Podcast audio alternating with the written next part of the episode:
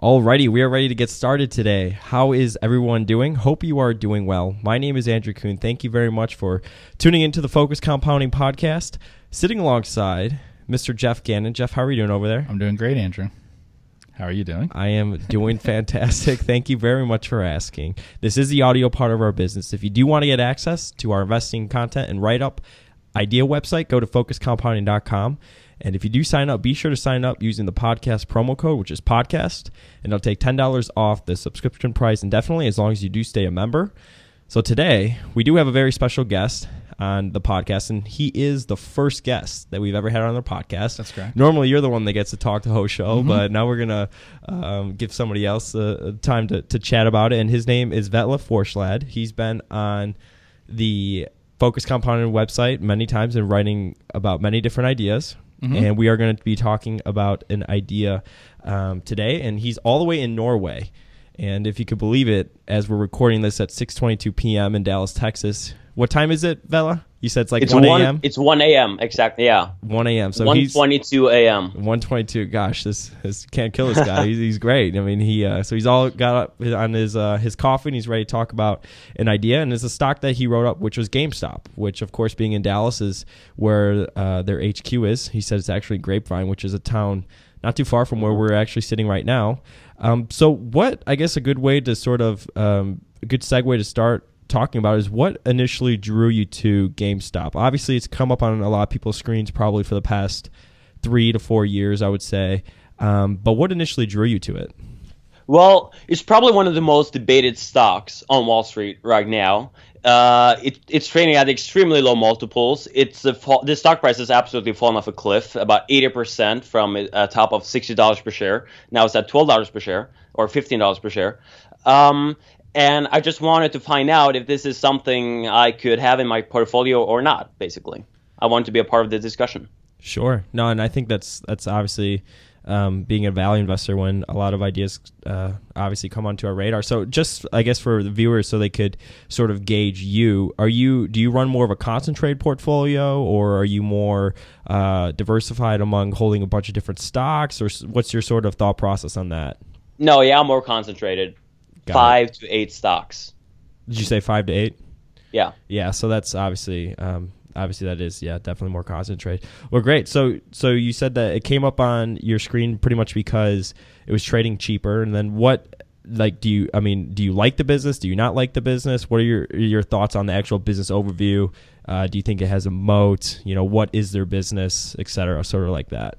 Okay, so it's a traditional retail business. It's a family of retailers, uh, most known for owning and operating the GameStop branded stores all over the US and other parts of the world, which is the classic GameStop brand. People have, of course, heard of GameStop, the store. Um, and additionally, they're the largest AT&T retailer in the world and the largest Apple reseller in the world. So they sell all sorts of things in uh, classic brick and mortar stores. Got it. And so, obviously, you know, you and I, um, I'm sure you've used GameStop for some time. Do you think that the talk and what the consensus is is that um, a lot of people are going to purchase games more so like online instead of actually going to GameStop and getting the hard copies of the games, or what's sort of been the bear case for GameStop and why it's fallen? Yeah, so essentially, the short thesis is that physical video games and consoles can be bought elsewhere, like online or on Amazon. So people believe that GameStop will eventually disappear and that they their earnings will decline uh, rapidly. It's it's almost like they think like what happened to Blockbuster is what's going to happen to sort of the gaming industry. Do you sort of believe that, or what, Yeah. what are your thoughts on It- that? It's it's kind of like that, but the big difference is that GameStop's balance sheet, first and foremost, is way cleaner than that of Blockbuster.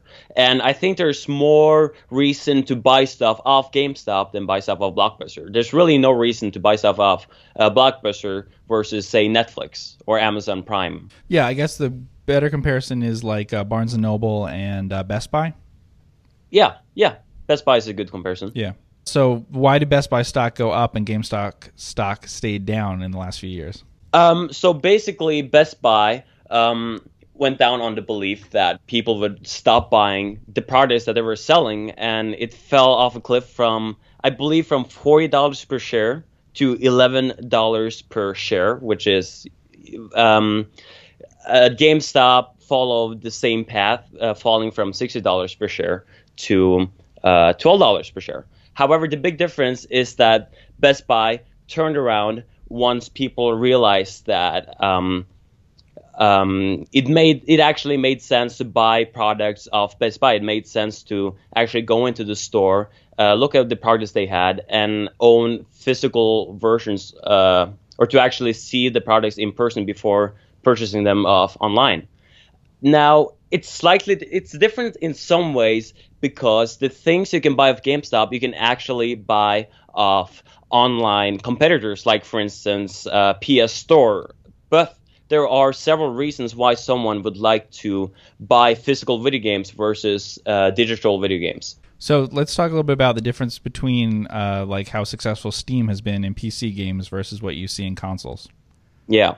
Okay. So buying a game digitally on console is not as easy as buying it on Steam or something because Steam is a PC platform. They exclusively sell PC games, and GameStop stopped selling PC games many years ago. That was never their main focus.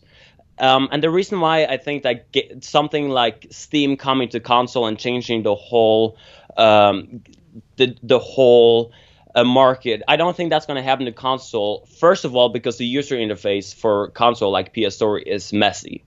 Like you have to deal with a controller created for gaming. You can't navigate as easily. You can't type for games you'd like to buy, and the whole process is just you know slightly painful, in my opinion. Um, I'm a gamer and I think I've only bought like two video games on PS Store, and both of them are huge games like Grand Theft Auto or whatever that are easy to find out, like marketed to you. Um, another thing is that consoles don't really have a large memory. Like PlayStation has around 500 gigabytes, Xbox One has one terabyte. That sounds like a lot, but new big console releases can take up as much as 100 gigabytes of space, including the new Forza 7, um, the newest Call of Duty, God of War. They're taking up about 50 gigabytes of space, which really means that the average gamer can't really store more than 20 games on their console at the same time, which sounds like a lot. But I know that I, for instance, I have 80 games installed on my computer. That's not abnormal. I know people with more than 200 games installed on their computer. And anxious gamers don't want to reinstall and reinstall the games that they have previously purchased. They just want to be able to play it within seconds. I mean, why wouldn't they? They paid forty dollars for a game, thirty dollars for a game, um, so they want to be able to play it anytime they like. They don't want to wait for eight to ten hours to to download and play a game. Um, and many gamers don't really have the high speed internet needed to download games in a matter of you know a few hours. No, I Um, completely agree with that. And you, I think in your Yeah. your article, you did talk about the convenience of going to GameStop to um, to to purchase a game instead of like waiting a full day to download a some odd twenty gigabyte Yeah. game on on the internet or whatever. in one of their earnings call, um, I don't remember who exactly, but one of the executives said that the nearest GameStop store is on average for each and every American five minutes away. Now compare that with, if I recall correctly, the Amer- the average American household uh, would have to wait eight hours to download a brand new large game. So th- it's really the matter of eight hours versus five a five minute drive. And some people will have to wait for several days uh, before they can download their game because in the rural areas of America, the, the internet is just painfully slow. So, how important is used games for them? Used games. So used games make up about, if I recall correctly, I think it's thirty percent of uh, gross profits. So basically, what's happening is that people buy physical copies of a video game, and they play it maybe for six months. Then they get tired of it, and they can go to their closest GameStop store, and they can sell this game and to GameStop, and then GameStop will uh, take this game and resell it for a higher price, and they, their margins for this part of the business are just extremely high, um, and it's also beneficial for the gamers because they can resell uh, the copy of the game they already bought. They can get some of their money back. You can't do that with a digi- digital copy. If you buy an online copy of a video game, you can't sell that to someone else. You're stuck with it forever. So I, I'm not sure how important that is, but it's certainly something to consider. I know I have sold games to GameStop before, And if you sell games to GameStop and you know that you're going to buy more games, which most gamers will, most gamers don't quit gaming forever, then you get you get extra credit to buy stuff off GameStop. No, that So yeah, that program definitely works quite well. yeah, they have so they have a good reward program. I'd say they have a good reward program Yeah, with it- like uh, six million paying members, I think. Yeah, that's that's great. And then you did mention in your article as well that they are um, one of the largest AT and T retailers and the largest Apple products resellers. Can you talk a little bit about that and how that kind of contributes to uh, their business? Sure. So it's called the Tech Brands, which is the Apple reseller business, and the AT and T retail uh, part of the business. And together, uh, the Tech Brands make up about twenty percent of gross profits. And it was a it was an effort of diversifying away from just the GameStop branded stores uh, a couple of years ago. Um, and I really like the idea of diversifying their revenue streams, and they have succeeded in one way, as their Tech Brands is now a a major part of their revenue streams. Um, however, I think the execution could have been way better in light of the $400 million write off, I think, earlier this year. Um, basically, they had to write off $400 million off their tech brands as they realized people want to upgrade their phones as freaking over the next decade, which is easy to imagine. Like, imagine the evolvement from the iPhone 3 to the iPhone 4 and then to the iPhone 5 and then the 6 um, each model became way better, way faster. The interface got better. It was just more. It was just a better phone, plain and simply.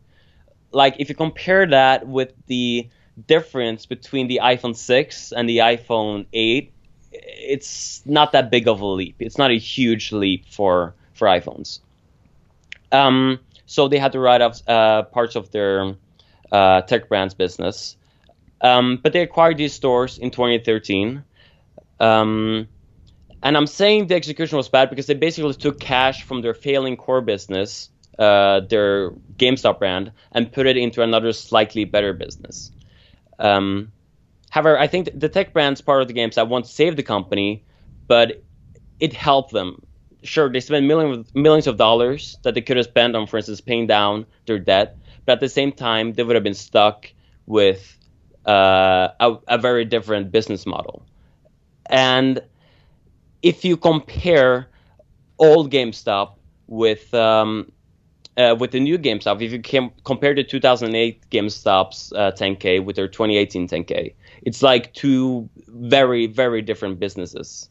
In 10 years ago, GameStop only relied on their GameStop brands, while today they have they have their GameStop brands, of course, and then they have ThinkGeek, and they have their Game Informer magazines, then they have their tech brands, and they just have so much more. And I believe that they're just more, um, they're strengthened a lot, and they're more ready to move into a world where people, um, well, where retail is not gonna be as important, or it's gonna be replaced by online retail. So, besides uh, diversifying into other businesses, what have they tried to do to get their stock price up?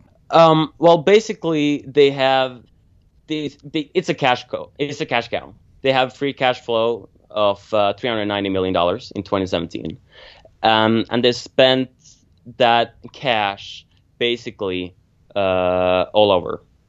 They have bought back stock and they have paid a huge dividend, and uh, they have tried to acquire other businesses. So, um, since the stock started falling in 2013 and since then GameStop has bought back stock, the stock keeps falling. Then they say they're diversifying into other businesses like the tech brands, the stock keeps falling. And then they initiate initiate a large dividend and the stock keeps falling. Um, so they basically just try to put a floor on the stock, on the stock price, uh, to make it more attractive to investors. Sure. Um, yeah. yeah, and you and and, you you write in your article that the the short the float is like forty percent short, correct? Oh yeah, forty percent. That's more than any stock on the S and P 500. It's not in the S and P 500, but it's more than any other stock on the in the S and P 500. And do you So think it's that's hef- just the consensus that pretty much it's just that going to buy traditional discs and games is just totally dead? Yes, basically. And like the upside scenario in GameStop it's not that it will come back bigger and better than ever. It's just that GameStop GameStop's earnings decline will happen slower than expected. If they if it happens slower than expected, or if they stay in a better shape than expected for a longer period of time, it's probably gonna outperform most other stocks out there. And that's because of the low multiple? Yes, the multiple. Yeah, so It's- let's talk a little bit about just how cheap it is. Right. So it's very, very cheap on almost on all measures, basically. It has an EV EBITDA of 4.5. And if we exclude their one time write off this January, it's trading at 2.5 times EBITDA. Uh, It has a PE of 3.5, EV sales of 0.15, I think, and then a free cash flow yield of 24%, and a dividend yield of over 10%. Yeah. Yeah, that's that's that's pretty crazy. I don't even know if I. So like some- look at the EV yeah. to sales, that's less than you'd have on like a supermarket or a, or a general uh, retailer. Yeah. Yeah, to put it uh, in perspective, the average retailer trades at an EV EBITDA of 10 times earnings. So what the market is basically saying is that, um, what's that going to be? Yeah, that they think that GameStop is what's that 70% worse than any other retailer out there. Mhm. And the lowest multiple for any segment of retailers is seven times EBITDA. So even if you take the lowest multiple for what the market thinks is the worst kind of retailers, GameStop is still trading at forty percent of that. And this is a company that has very little offline competition, right? Brick and mortar competition is minimal here.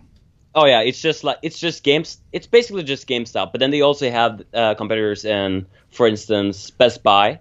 But the thing about Best Buy is that it's a huge store. It's enormous. While GameStop is very small, you go in, you buy your game, you get out. With Best Buy, they have like they sell everything. They sell like everything from TVs to you know phones, whatever. Um, so I wouldn't really call it um, a true competitor because you most people don't go to a Best Buy to to buy a video game. If they want a video game, they go to GameStop. So it's almost like a monopoly. Yet it's trading um, at 2.5 times uh, EBITDA. So I guess my concern here, uh, when I was reading through your uh, write up, is that I just am not sure this is a company that should have debt on its balance sheet or that should be paying such a high dividend. Right. Yes, I agree with that. I don't think they should have. They, I don't think that they should pay that high of a dividend, honestly. Um, but uh, like for instance, a couple of years ago, they were buying back stocks, but at like uh, thirty dollars per share. So um, that's some real value dis- destruction right Mhm. there. So I think it would have been better if those numbers would have been flipped. If they would buy back shares now and then maybe pay the dividend two years ago. However, they're just so obsessed with keeping, um, with marketing their stock to potential investors. Um, so yeah, that's basically it. Because they do have lease obligations, right? I mean, they lease all their stores. They do, they do. They lease all their stores over a five to year term. Mm-hmm. So they're short term. So uh, one guy um, commented he was um, he had some questions about the lease position. So I could talk about that if you'd like. Okay, great. All right. Um, so I like their lease position right now because they, uh, since they're short term, they can take advantage of this by quickly closing down stores that are unprofitable and renew their profitable stores without paying too much. For instance, between 2013 and 2015, they closed down, I think, around 10% of their US based GameStop stores, um, which caused profit per store to increase from like $80,000 to $100,000. Um, and store count growth has outpaced lease expense growth over the past decade too. So, and right now, about 80% of all of their leases will expire before 2021, uh, which makes them very flexible as they can close down unprofitable stores uh, before they become a significant burden for the company. Um, so I think the member asked if it will be a problem that GameStop won't be able to close down stores when they become unprofitable, um, which has caused many problems for other retailers. And I just I don't think this will be a problem for GameStop since they are so flexible. Um, and it especially won't become a problem over the next couple of years, as 80, as I said, as 80% of the stores are up for renewal. Um, so yeah, they will be able to quickly close down their unprofitable stores, which will, you know, which, so that's not going to become a burden for the company. So how easily are they meeting their obligations if we take into account that they have debt, they're going to pay their rent, and they don't intend to cut the dividend? So, are you asking about the rental expenses, what they're projected to be? Yeah, well, I'm just asking, like, how well are they covering their fixed charges, just in terms of, uh, like, let's say they are going to pay that dividend. They're not. That's not really uh, cash that they're not going to stop paying out. Um, so, like, what? How far are we talking about? Sales would have to decline before they'd have to cut the dividend or do something like that. Um, so right now they're spending about 50% of their free cash flow on dividends. Um, and then the rental expenses is like is that's a part of their operating expenses. Mm-hmm. So it's not really something that they have to take into account for. Because rental expenses in the future is not going to be any significantly larger than it's been in the past. I think they're um, yeah, so I think uh, they're projecting rental expenses to be lower over the next couple of years than it's been in the past, even though it's a more mature business and even though revenues have actually increased over the past five years. Um, so I don't think um, investors need to worry about the release position, to be honest, if that answers your, your question. So, what do you think the risks are in the stock? Mm, basically, um, number one, they have $800 million in debt. That is a risk. Um, but they also have uh, a cash pile of more than their debt, about $850 million, which is more than their debt pile. And the biggest risk is that people will stop buying physical video games um, just as quick as expected. Mm-hmm. And the stock doesn't go up in, in, the meantime while that's happening. You don't get a higher multiple to sell out at. Yeah, yeah, exactly. So you you sort of I know the way that you um, think about valuing companies is similar to the way that Jeff and I do about think about what a business could look like four or five years into the future. Um, Mm-hmm. what how do you think about GameStop four to five years into the future and what the value Right. could be? Yeah. So valuing GameStop is sort of tricky because when you value a company, you'll also have to assume what a normal multiple will be. But it's difficult to assume what that will be for GameStop. Sure. And the thing is that the disintermediation expectation um, will never go away. People will never stop and think, "Hey, GameStop survived after all." Um, however, the upside potential, like I mentioned, is is not that the decline will stop. It's that GameStop's decline will either not continue as fast as expected, uh, not to the same extent as expected, uh, or maybe it will remain in a state that is not as bad as expected, or GameStop manages to diversify more than expected and more successfully than expected. So if any of those happen, which I think is likely, um, given the diversion between GameStop's financials and the stock price in the past, it can be a good stock for even a conservative investor. So having said that, I could walk you through how I valued GameStop in my write-up. Yeah, you'd that'd be like. great. Okay. So I mentioned that the lowest multiple for any segment of retailers is seven times EBITDA, right? So that's three times as much as GameStop's forward multiple. Um, now, over the past years, GameStop's revenues have declined something like 2%, and then EBITDA has declined 0.5% over the same time period. Okay. So we can assume that EBITDA will decrease about 5% annually over the next five years. Um, and if you slash just a five times EBITDA multiple on top of that figure, um, if I recall, I think we'll get a potential stock price of $20 per share. So that's an annual return right under 10%. Now, that does not sound like a lot, but then you have to remember that GameStop produces a lot of cash year in, year out. And over the next five years, they'll generate $13 per share in cash. So if you add that to the $20 per share, given a multiple of five times EBITDA, that's a total share price of $33 per share. So that's um, so thir- that's an annual return of like 16% a year. Yeah, I think you actually yeah you had 19% annual return. Yeah. that's- So, so But what when, was when the I price wrote the when you write wrote up, it I think GameStop was at like $12 per share, okay. and now it's at 15 after some. yeah. Yeah, should we talk about that? Sure, we can do that. About so what's happened since you did the write up? two things have happened. One bad thing that turned out to be not that bad, and one good thing that just is a good thing. I can. The bad thing was that um, Netflix apparently were gonna move into gaming. There, or people thought that Netflix would offer like um, a Netflix Netflix like platform, a streaming like platform, but for gaming. So you could pay say fifteen dollars a month and then get access to certain games. But I believe they they released another press release saying that that's not the case. They're just um, working on two games, one for Stranger Things, a Netflix original series, um, which are going to turn into an interactive game, and then they're making something like a series slash game for Minecraft. So it will probably be uh, full of cutscenes, but they're not going into the gaming industry after all. So for, GameStop spiked on the news. It actually is went up after the whole Netflix thing. Um, then the other thing was that um, several, GameStop are officially in talks with several private equity companies, and they named one of them, which I think was Sycamore Partners. I don't remember exactly. It was a private equity firm that was just interested in GameStop, and they just said that they were in talks with um, several external companies. So yeah, so since then, uh, since those two news um, news releases, the stock is up about twenty percent, twenty five percent.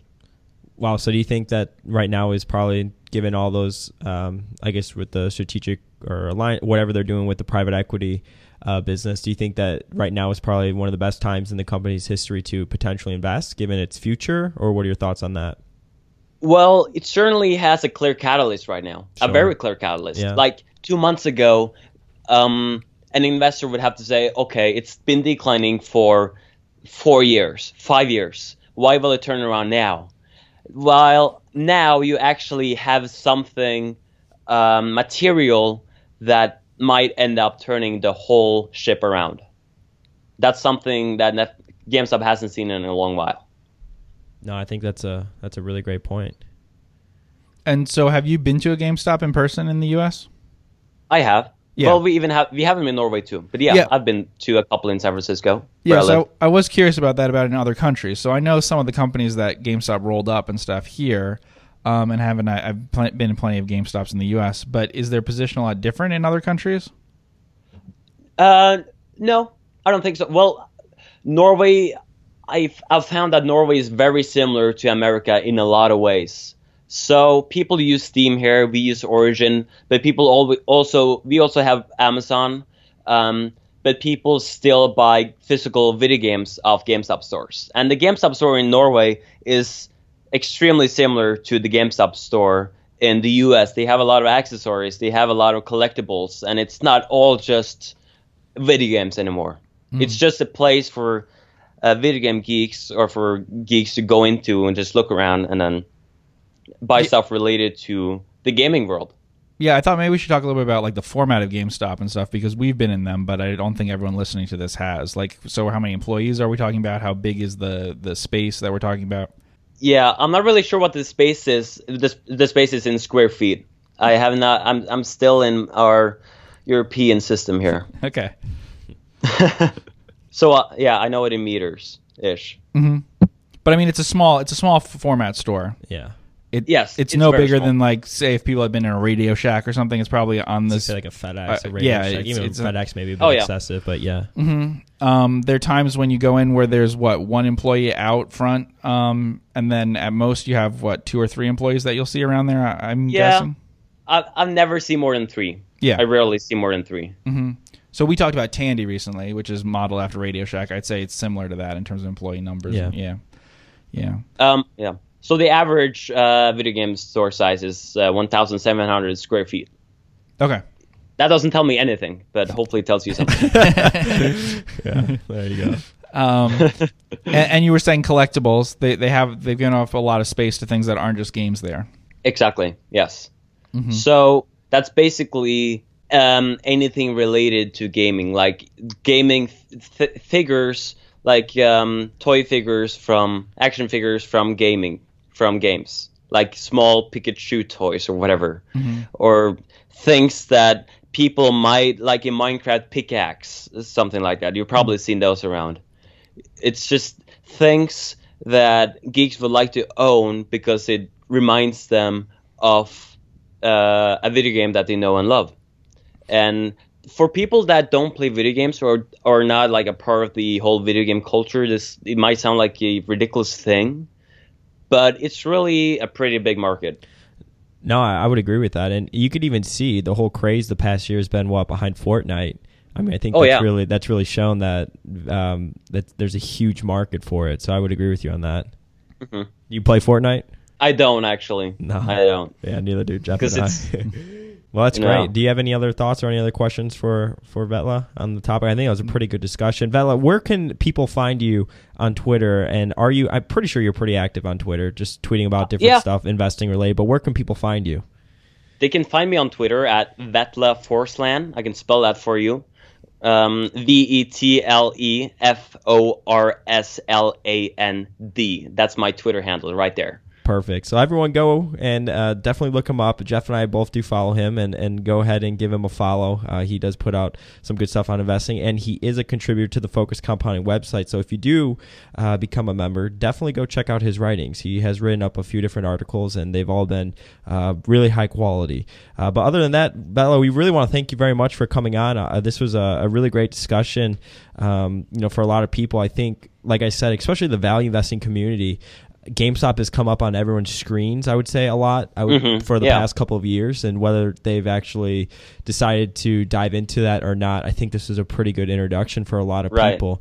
Uh, so thank you very much for coming on, and obviously uh, we really appreciate it. Yeah, thanks for having me. Absolutely. yeah. Absolutely. Well, we want to thank everybody for tuning in to listen to this podcast here today. This was a special guest podcast, and we will plan to have these uh, more so in the future. We do think it's a fun little um, segmentation from our normal podcasts. If you do want to read Geoff's weekly memo that he does send out, go to focuscompounding.com, and on the homepage, you'll see a spot to enter in your email. And what that'll do is that'll put you on our list to receive a weekly memo from Geoff every Sunday and um, it's it's a lot of fun and it's 500 plus words. Yeah. and it's uh, been really well received and a lot of people really do enjoy reading it. Yeah, and if they want to become a Focus Compounding member, uh, you can read this write up and others, the one that we just talked about about GameStop, and you just use the promo code podcast and you get ten dollars off that's good. monthly. other than that we hope everyone has a great day a great week and we will see you in the next podcast. Take care